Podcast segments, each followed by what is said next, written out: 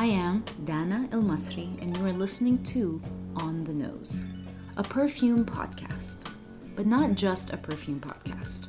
I'll be talking to artists, fellow perfumers, and everyday people about scent, culture, society, and how we follow our noses just as much as we follow our intuition.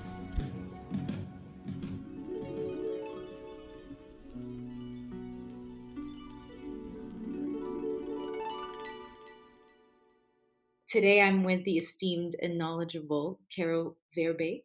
Caro is an art historian and curator with a special focus on the lower senses, which includes smell. She's currently working on her PhD on art historical smells at VU University, currently still, yes, despite COVID uh, with IFF and teaches the preliminary course, The Other Senses, at the Royal Academy of the Arts of Arts, The Hague, as well as creating olfactory tours and interventions for museums, and creating the only scent platform in the Netherlands called Odorama at Mediamatic Amsterdam. We had met in um, November of, I want to say 2015. Yeah, was this 2015? It feels like five years ago. Yeah, probably. Around, right? And I was trying to figure out what class you were teaching because I went to two seminars. There was one seminar at the Sensory Studies department at Concordia University here, which was such a surprise to me. And there, there was a man called Charles Spence, and there was a seminar about cross-modal research uh, and aesthetic imagination. And then a few days later, I think it was your talk on futurism. Yeah, it was about uh, indeed about futurism. So the Italian art movement from the um, 1910s, 20s, 30s, 40s. They were active for four decades, and they were uh, really interested in synesthesia and cross modality. Uh, but specifically smell to color and smell to shape synesthesia. So maybe that's also why we met because um, because for smell synesthetic uh, capacities. Absolutely, and it was also one of the very few times, if if the first time, I'd actually ever met uh, a historian or an art historian who was specifically focusing on the so-called lower senses, uh, and that which includes smell and it really fascinated me in terms of just how much knowledge you had but in and also about futurism because we're talking about something that's past and also ahead of its time and there's so many layers to it. And um, it really just quite opened up my world. And so we were talking about um, me you and and peter and what kind of experience or exchange we had afterwards that that was amazing. It was it was magic, and I often um, recall this uh, experience with Pete. And for those of you who don't know, that's okay. For those of you who don't know Pete de Vos, Pete de Vos is a blind scholar. He's specialized in the senses, sensory literature, uh, but he's also a synesthete. So even though he turned blind at the age of six, he can still see colors when he hears or reads uh, words, letters, um, but also sounds. So the, the sound of someone's voice has a certain color, etc. And then you invited us to uh, come to a bar uh, in Montreal, and you brought your earplug, your headphones, and and the sense, and we were transported to another realm, to another world. So we heard, heard the music. You made us smell your compositions that were composed to the music. And we completely felt it and we, we, we forgot everything around us. It was pure magic. So thanks again for, for that wonderful experience. Thank you for even being open to that. It's not every day that I meet people like the two of you, and on top of that, Pete being uh, a synesthete in in his own unique way. So even just having conversations with the two of you about the different perspectives and different forms of synesthesia, and sharing my my life with you was really just quite an honor because I felt like you understood and I didn't have to explain anything, and it just felt very natural and very um, serendipitous, to be honest. Why art history and why the importance of olfactory art history? I think I can best explain this by sharing a, a personal experience. Um, in 2001, when I was finishing my uh, master's of history of art, uh, a group of students with our professor went to the Biennale di Venezia, the Venice Biennale. And we entered the Arsenale, which is a really large building filled with works of art from all over the world. And there was this really strong, pungent, very spicy scent. And I was so annoyed. And I thought, oh, why did the curators have a, a party here? And why didn't they get rid of the smell in time? Because this is really disturbing my aesthetic gaze. And then after hundreds of meters, I saw the source of this smell, and it was a work of art. And I was flabbergasted. It was We Fishing the Time by Ernesto Neto. And it, that is an installation which consists of lycra bags filled with colorful and very fragrant spices like curcuma, uh, pepper, and other spices. And I realized, okay, I'm so visually oriented. I didn't even realize that this that smell could be part of a work of art. I have to learn everything about this. And that's why I dedicated my master's thesis to contemporary olfactory art. This was uh, 2001. And then a few years later, I, I, I kept thinking about the sense of smell in art, and I thought, hey, what if artists already used smell longer ago, but these smells have simply vanished and we don't pay attention to smell anymore? So writers might not even have documented these smells or art historians. And that's how I came up with the um, theme for my PhD in search of lost scents, the aromatic heritage of the avant garde um, which turned into the aromatic heritage of, the, of futurism, because futurism alone um, gives us so many examples of olfactory works of art. Uh, so now my entire PhD is on futurism. That that's how it all started. Yeah, that's amazing. Even the nomenclature, the aromatic heritage of, that's such um, an interesting way of of accessing history and learning about culture and smells and all of those things that intertwine. And that actually brings me to your new project, which is Odor Odorbet. I am going a little bit further. It made me think about, yeah, just your ability to create new olfactory language. And this new project that you're working on with Catherine Haley Epstein is very, very interesting. Could you tell me more about that? Sure. Um, Catherine and I actually never met in real life. We know each other from social media. And she posted something about neo- neologism, so new invented, newly invented words related to smell. And I thought, hey, I have um, a chapter dedicated to this in my PhD. Let's combine forces. And we were both instantly uh, really enthusiastic, combined all the words we had found over the years so I draw mostly from historical vocabularies, existing neologisms that have somehow disappeared. And Catherine draws from contemporary art, philosophy, psychology, anthropology. And an, an example of, an, of a historical forgotten neologism would be odoresque. I think that's a beautiful one. Odoresque was invented by Sadakichi Hartmann. And he, he's now considered one of the first olfactory artists and he made this theatrical piece called "A Trip to Japan in 16 Minutes." You probably know it. Mm-hmm. And the IAO, the the Institute for Art and Olfaction, had uh, recreated it, correct, in Los Angeles a few years ago. Saskia, yeah, Saskia Wilson Brown did a lot of research, mm-hmm. and and actually recreated most of the scents. I think all of the scents, uh, as far as they were known, um, derived from this piece, uh, "A Trip to, to Japan in 16 Minutes." Yeah, and he came up with odoresque.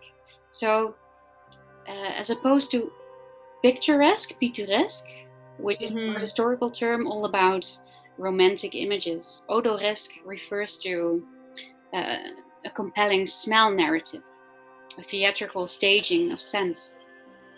That's incredible. He was so, yeah, he was so ahead of his time. Yeah, absolutely. Yeah. Especially after I understood the story behind that specific project, I I was sad for him because I know that he was booed after he created that project because no one understood what he was talking about. And if only he knew how much we revere his work today, it would, I think it would have changed a lot for him. Yeah, that's very considerate of you to say this because I never really thought about him as a person, but it must have been devastating indeed. It, it was his big dream. And he even invented those machines put cheesecloths in front of them so that he could diffuse the scents. It was such an amazing idea. Genius. And then I, re- I read, um, I actually uh, read about um, a piece from a critic, an art critic, and he said, yeah, it doesn't make sense. It's not aesthetic because everyone has different associations to the same smell. And back then, it was sort of a, an unwritten rule an aesthetic rule that everyone had to consider or had to appreciate and evaluate the same impressions the same way. So if one person associates the smell of cedar to Canada and another to Japan, then it was already considered non aesthetic because it was not universal. And of course we don't define aesthetics that way anymore. It, it does not need to be universal. I don't know how you feel how do people react to your um, to your performances your perfumed performances? Very different or? Yeah i mean some people understand them right away some people don't some people like them some people don't for me if there is no reaction then i didn't do a good job mm-hmm that's the way I look at it. I don't I want to create some sort of viscer, visceral reaction within a person in any way or another. But it just makes me think, well, how could they have managed to say with any visual piece back then that it wasn't also just as subjective? There is no way to measure that. But they thought they could actually measure it, and they did. So they test persons, as sometimes uh, prisoners or people called savants, so uh, probably autistic people. They mm. simply used them. Um, Signac was known to do this, but also uh, Félix Fénéon and Charles mm-hmm. Henry, who had um, a lab at the Sorbonne University in Paris. So they put subjects, people, in a laboratory setting, and they fired all kinds of sensory stimuli on them, be them angles, colors, shapes, but also tastes and smells. And then they measured their emotional reaction and they took these for universal. But when they started testing with smells and tastes, they had difficulty in really defining um, uh, the reactions. It was not easy to measure it. So they too, just like Kant and Hegel, excluded taste and smell from the aesthetic debate. They tried to include them, they wanted to include them, and they felt that sense of smell and sense of taste really had a place in the aesthetic debate. If only they could measure it better. So that's why Charles, Charles Henry came up with an olfactometer, because it would enable him to measure smells and connect them to certain reactions. And only if he could do that, then he could establish an, uh, the aesthetics of smell. And he never really got to it, he never really succeeded. But there was this um, chemist, Septimus Piesse, who did. He said he claimed that he could measure smells, and he did that by translating perfume notes into musical notes so that they were more quant- quantifiable. But don't you find it interesting that it's still the only way that it could be measured was to compare it to another sense still?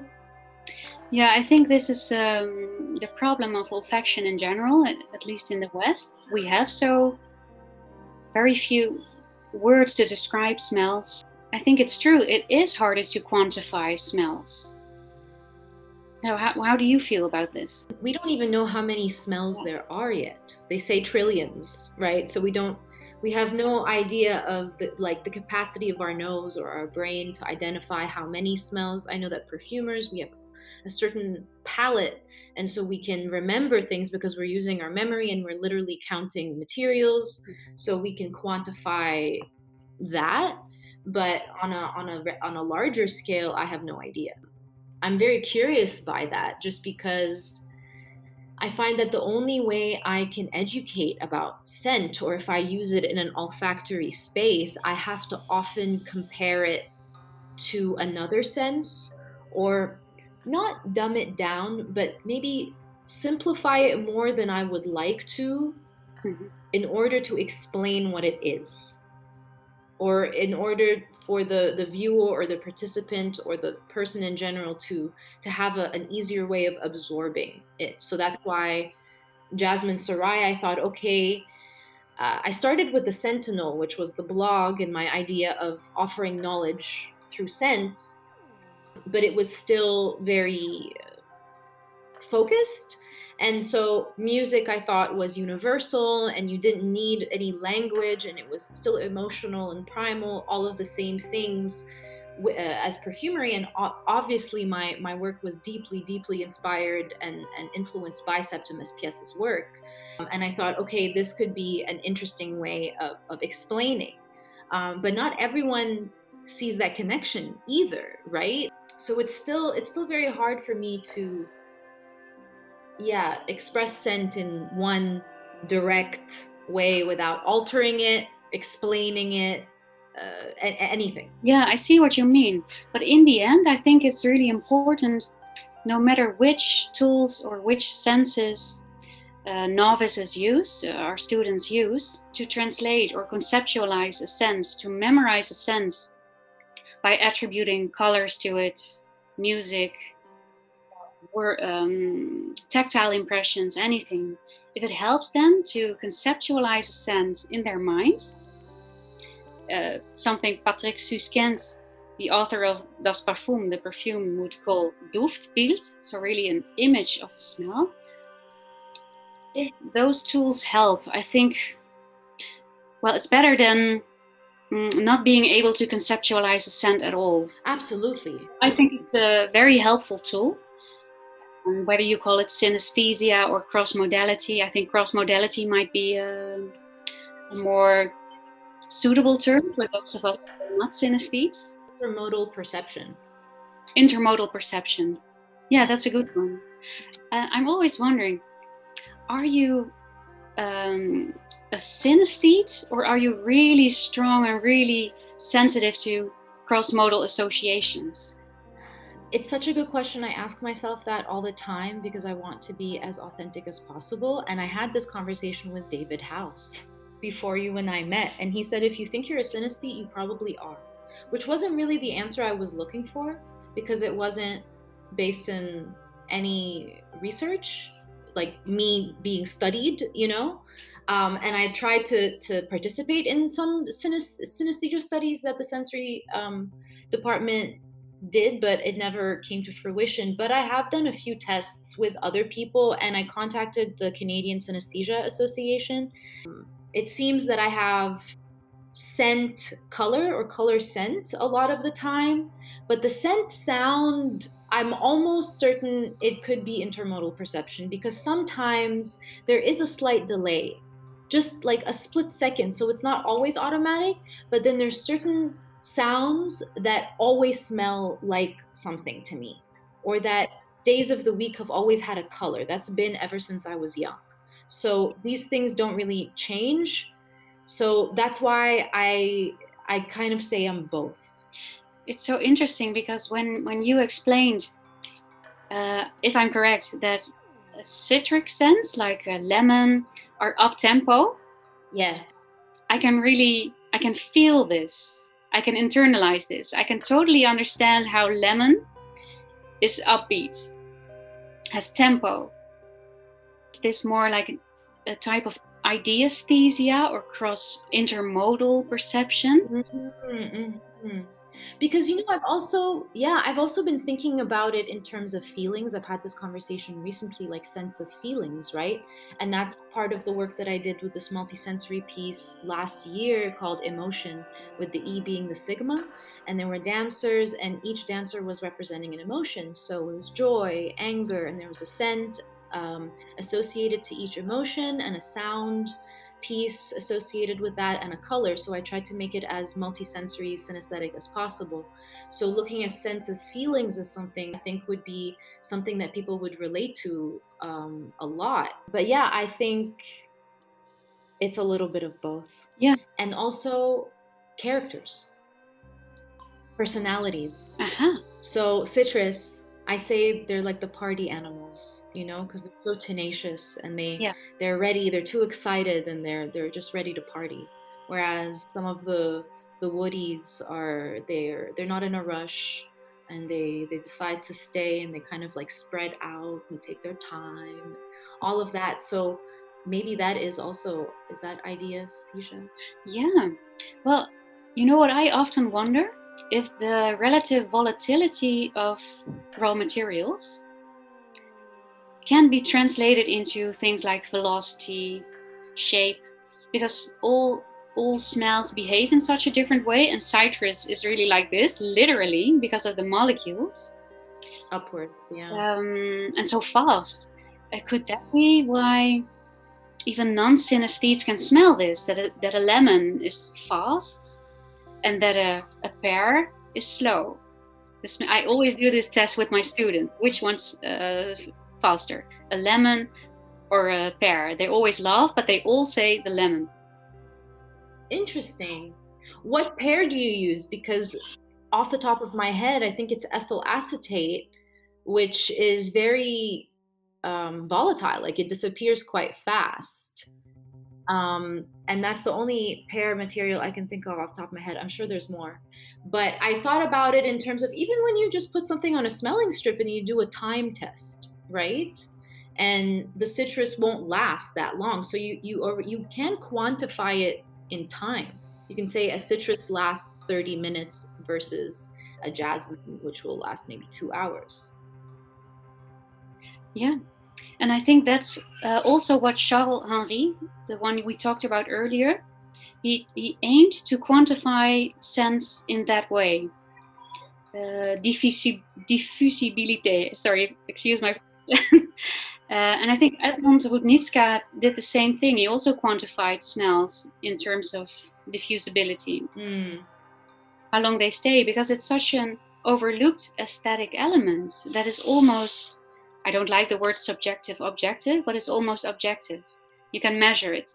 Yes, absolutely. And it's also technical. It's not just aesthetic. In when you're creating mm-hmm. something, you have to think about its performance and the ratios and how things marry and collaborate and sing together. So it is it is very very important in all aspects.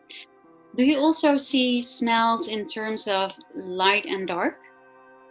Yes, and shapes shape, mm-hmm. textures. Mm-hmm. So, so, you know, something a, a, scent could be jagged, it could be sharp, it could be um, fluffy, uh, round. Incense has a very like thunderbolty shape. Oh wow! And it always smells like synth. So whenever I hear, I smell synths, like the electronic synth. Yeah. I smell incense always. Okay, you smell incense. And it has a an almost like a pewter metallic color, even though incense isn't that color. Wow. Well, that sounds very synesthetic. That's the thing, but maybe I've been doing this 10 years now and I discovered my synesthesia really in, in, in perfume school. That's where everything really made sense for me uh, because I never really fit into a lot of art forms prior um, other than music. So it's I don't know if now I'm just used to using this kind of language and and having this multisensory perspective on a lot of things, or if it's just learned. It's a little maybe it's both. Who knows? It's definitely a muscle as well, right? Um, yeah. Probably, probably both. Yeah. yeah, skill is so important for our perception. I mean, we le- almost in grammar school we kind of learn that there are five senses. They're neatly divided. These words um, are only va- um, valid for color. These words are used for touch. But of course, in reality, this might not be how perception works. Um, of course, language is, is fallible. It's too complex to simply be represented through the language we have. That's why it's so interesting to look at the work of David Howes, Constance Classen, mm-hmm. uh, also Asifa Majid, who look at other cultures and the words they have, the systems, the cosmologies they have for the different uh, sensory modalities. There's another thing I wanted to ask you. Yeah. Uh, did a, a, lot of literature research into smell, other modality synesthesia, mm-hmm.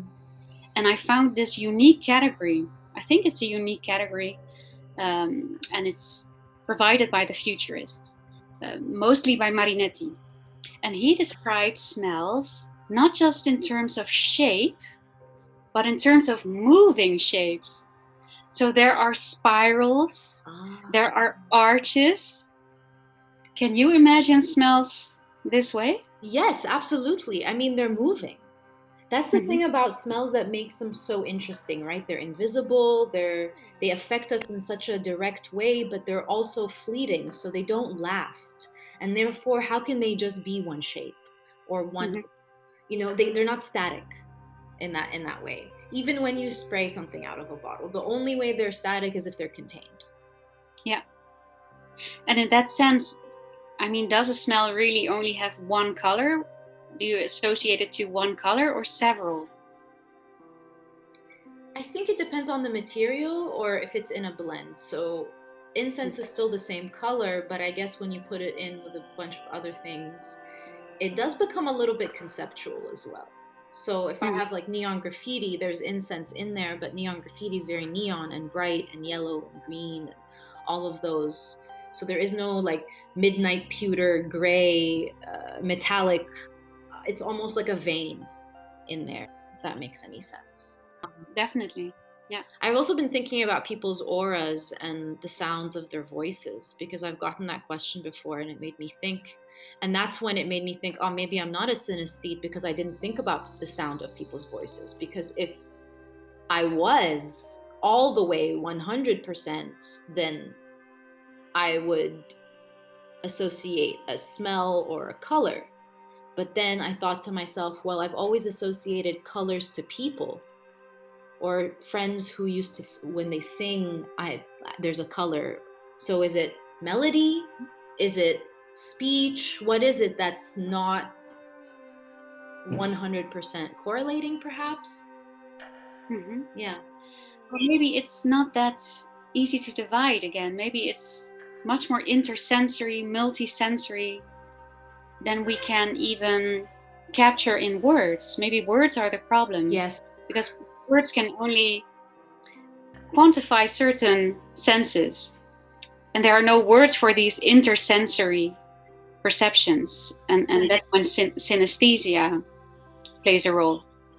Uh, I've had one synes- real synesthetic experience, at least I think it was, and this was induced by a work of art.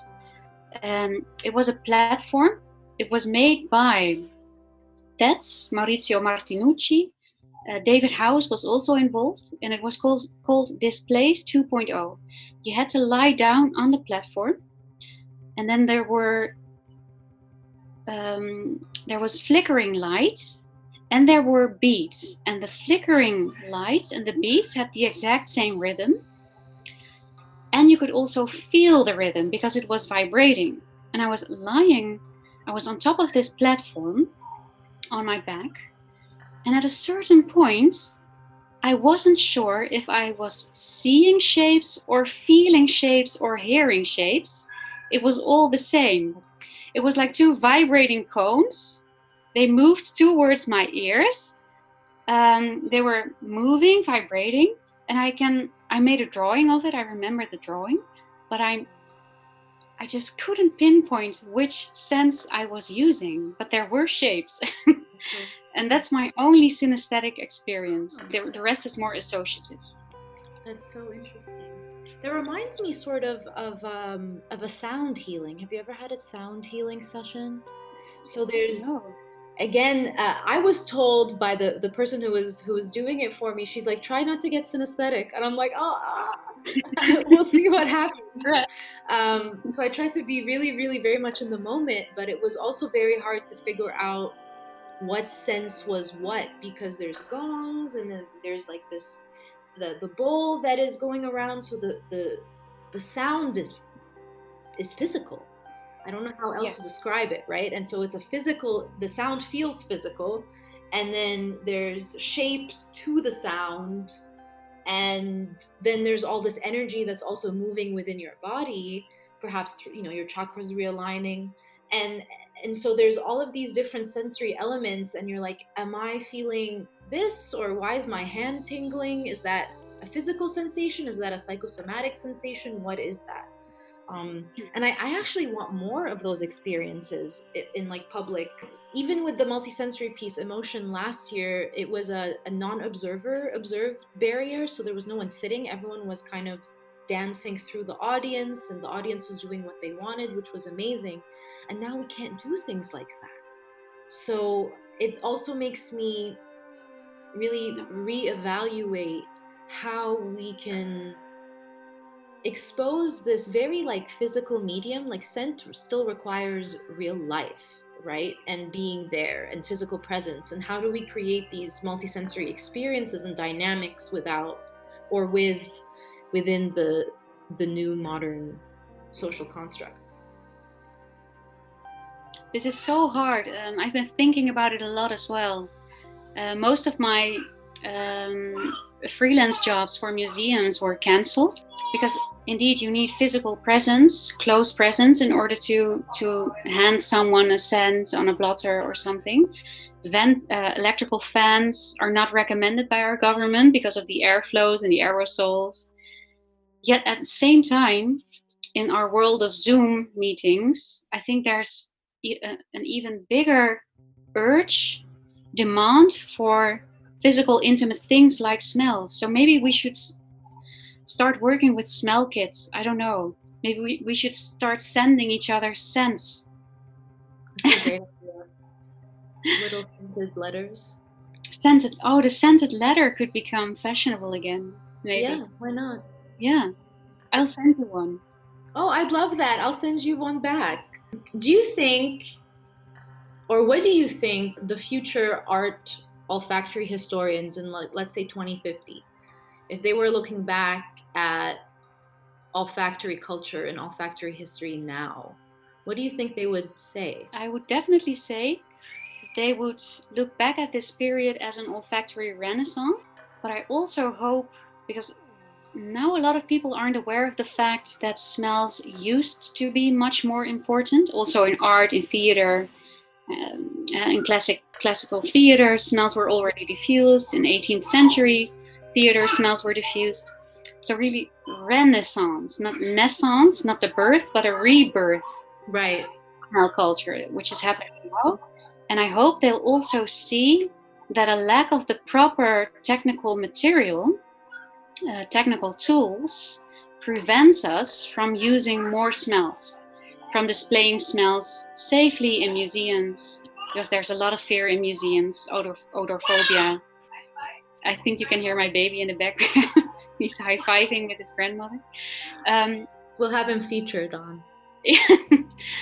uh, yeah, so I, I really hope that in 2050 there will be more technical solutions to diffuse scents also over the internet, um, more devices that we can attach to our smartphones so we can really take samples, smell samples everywhere. And I really hope Scratch and Sniff will be cheaper and better. I'm trying so hard to do that. I uh, this is a project I'm I would definitely consult with you on later, but I want to do a multisensory children's book. I have been for many years, and I want to have a scratch and sniff element to it. I would love I would love to just yeah have more sensory education in children's education and teach them young to explore and embrace their their multidisciplinary natures. Really, Yeah. It really sounds like Maria Montessori. Yeah, a little bit. Yes. So two more questions, and I think we're good because I think I've, I've loved this conversation so far. And thank you for your questions. I wasn't expecting you to ask me questions. How did Odorama start? And what have you learned by creating this platform? The first thing I learned is how many people are interested in scent culture. And why I created Odorama, it was in 2015.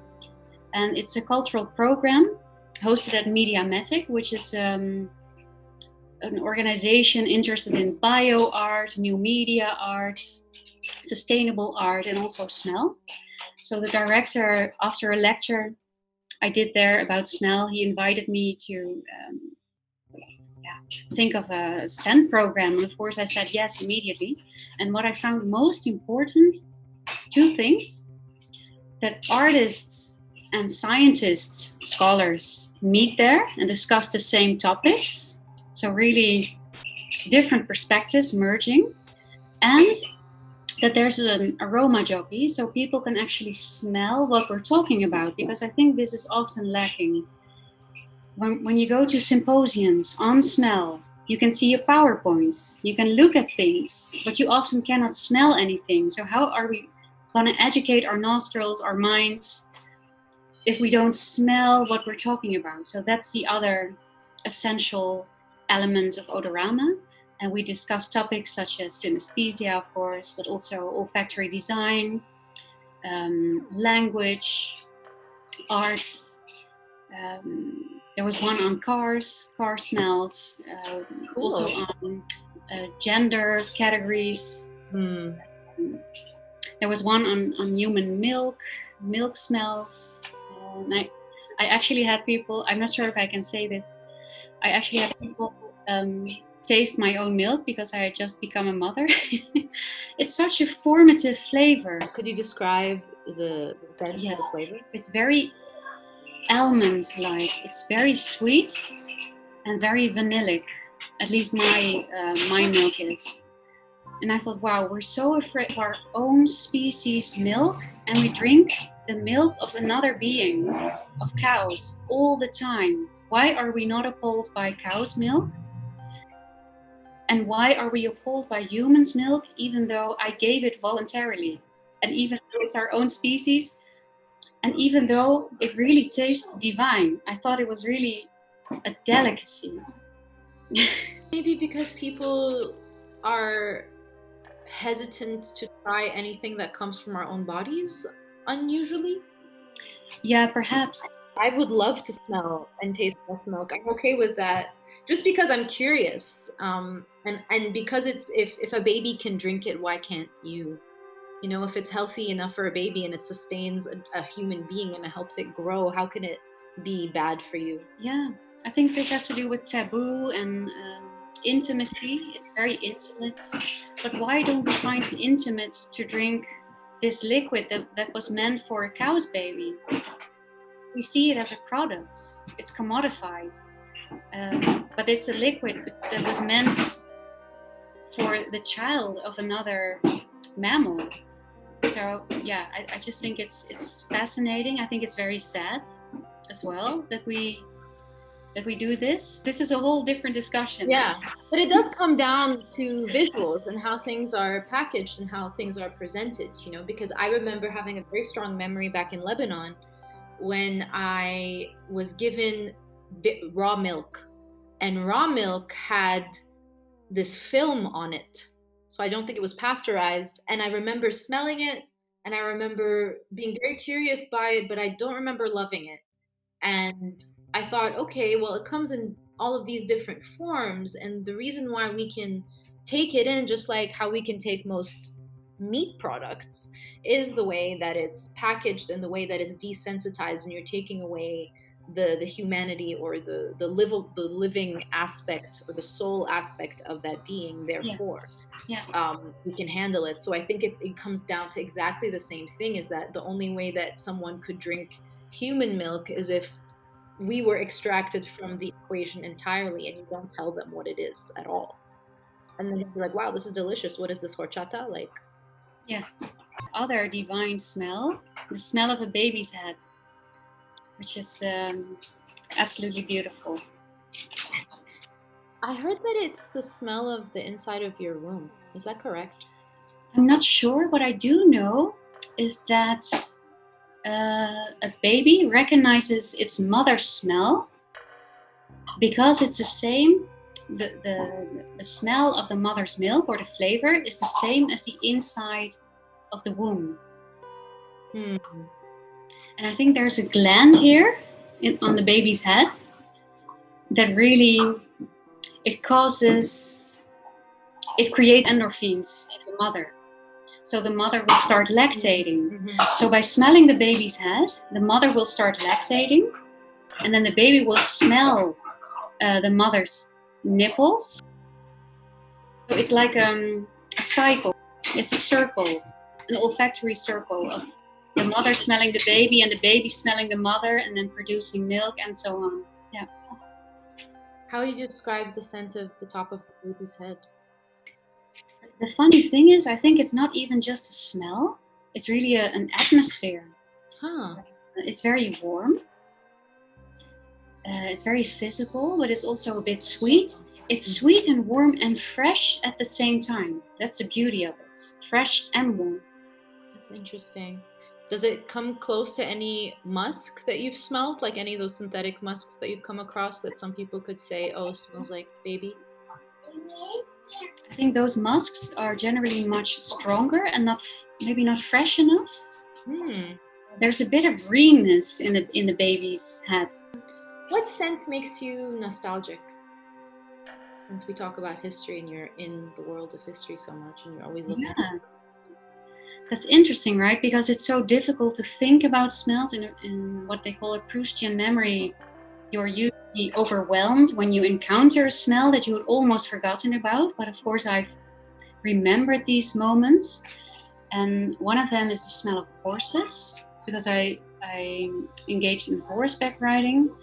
Another one is cedar, because of the pencils, sharpening your pencils in kindergarten and the smell of my grandmother's place. Uh, it's so you cannot go back to, to that smell because the house is no longer there, and I'm not even sure what the smell consisted of. But just by thinking about that smell, I can really olfactorize that smell.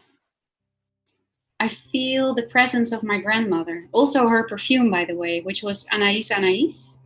Oh, one, oh wonderful. When I love smell that, well, I cannot olfactorize that smell, so I cannot imagine it. But when I smell a bottle, it's as though I can touch my grandmother. I can touch her skin.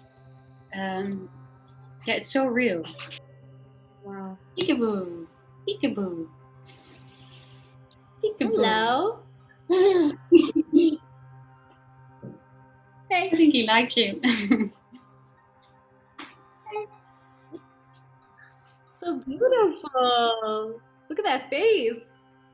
I was going to end it on you know, what is something that you think people don't know uh, and or would want to know about and anything you'd like the world to know as well about our world? I think a lot of people think that the way smells make us feel has something to do with the smell.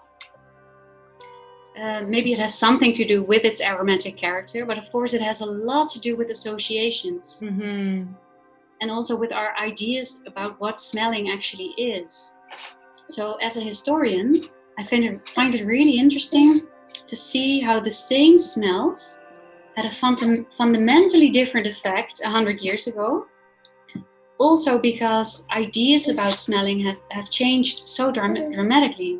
So, if you actually think, if you are convinced that bad smells can transmit diseases, then smelling something foul would have a profoundly different effect on you than smelling something foul today. So I think this is my message the importance of context. Yes, absolutely. The importance of context. Thank you so much. That was really great. Thank you for your time and your energy and all of all that you teach on a constant basis. Is odor bet something like public or is this a call is there a call out for people to add whatever words they would like we would love people to participate so on the website you can actually click catherine's email address you can email her and oderbed is only the visual part of our project but we have a, a huge database with over 200 entries now and we really want to invite people from all over the world to um, come up with their smell related words. Great. Cool. Yeah, maybe I'll, I'll add the Sentinel. Cool, yeah, please do. I think that would be interesting. Yeah, absolutely. Please keep me posted on all of your future works, and if you're ever back in Montreal, I know that there was supposed to be something happening here in May at some point, which got delayed till next year. So if you're ever there, let me know. Maybe together with Pete, who knows? Yes, that'd be great. That'd be great.